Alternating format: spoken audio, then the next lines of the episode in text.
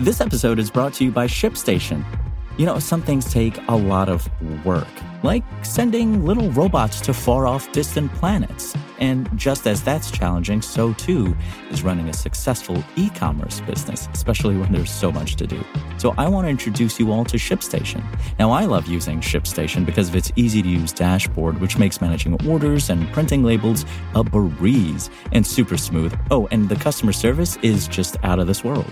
It's exactly what you need to help grow your business. Sign up for your free 60-day trial at shipstation.com slash tech news. That's shipstation.com slash tech news. This is Engadget. Here's what's happening in the world of technology.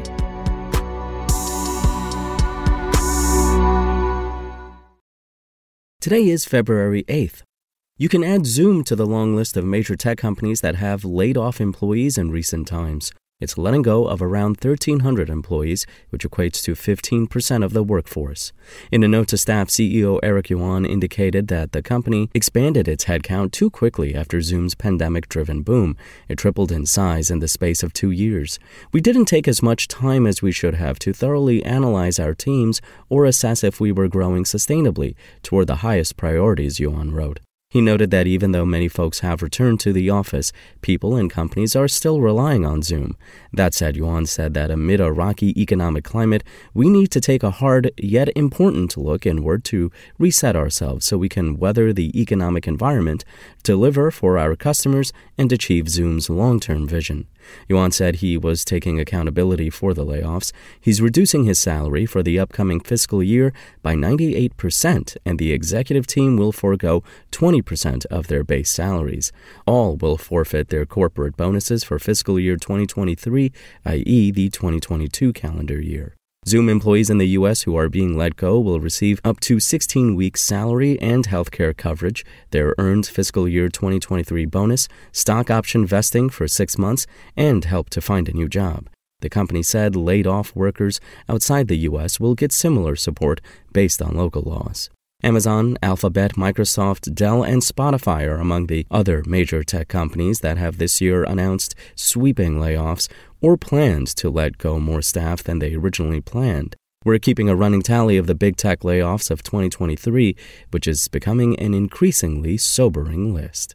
And Microsoft's use of AI on the web will extend beyond smarter Bing searches. The company is updating its Edge browser with an AI powered copilot that assists with everyday tasks. Integration with the new Bing can help you get the key takeaways from a document, compare content, and even draft posts, such as on LinkedIn, with a specific format, length, or tone.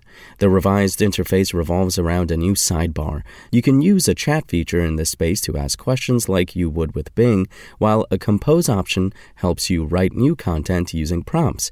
You can also expect a new look. Both Bing and the updated Edge are based around a new AI model, Prometheus, built with the help of OpenAI. While it draws some lessons from the popular ChatGPT conversational AI, it's built as more powerful and optimized for search. Microsoft also claims it's a responsible platform where protections against abuse and errors exist at every level. The new Edge is available now in preview form. While Bing is the highlight of Microsoft's AI announcements, the new browser clearly plays an important role. The AI capabilities theoretically give Edge an advantage over Chrome, Safari, and other browsers. Of course, how long any lead lasts is uncertain. Google is holding an event today, February 8th, that may shed light on its bid to rival ChatGPT, and it won't be surprising if AI driven search is part of that strategy.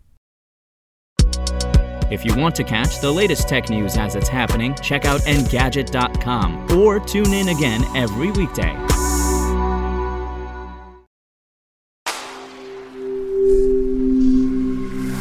Spoken Layer. Want to learn how you can make smarter decisions with your money? Well, I've got the podcast for you. I'm Sean Pyles, and I host NerdWallet's Smart Money Podcast. Our show features our team of nerds, personal finance experts in credit cards, banking, investing, and more.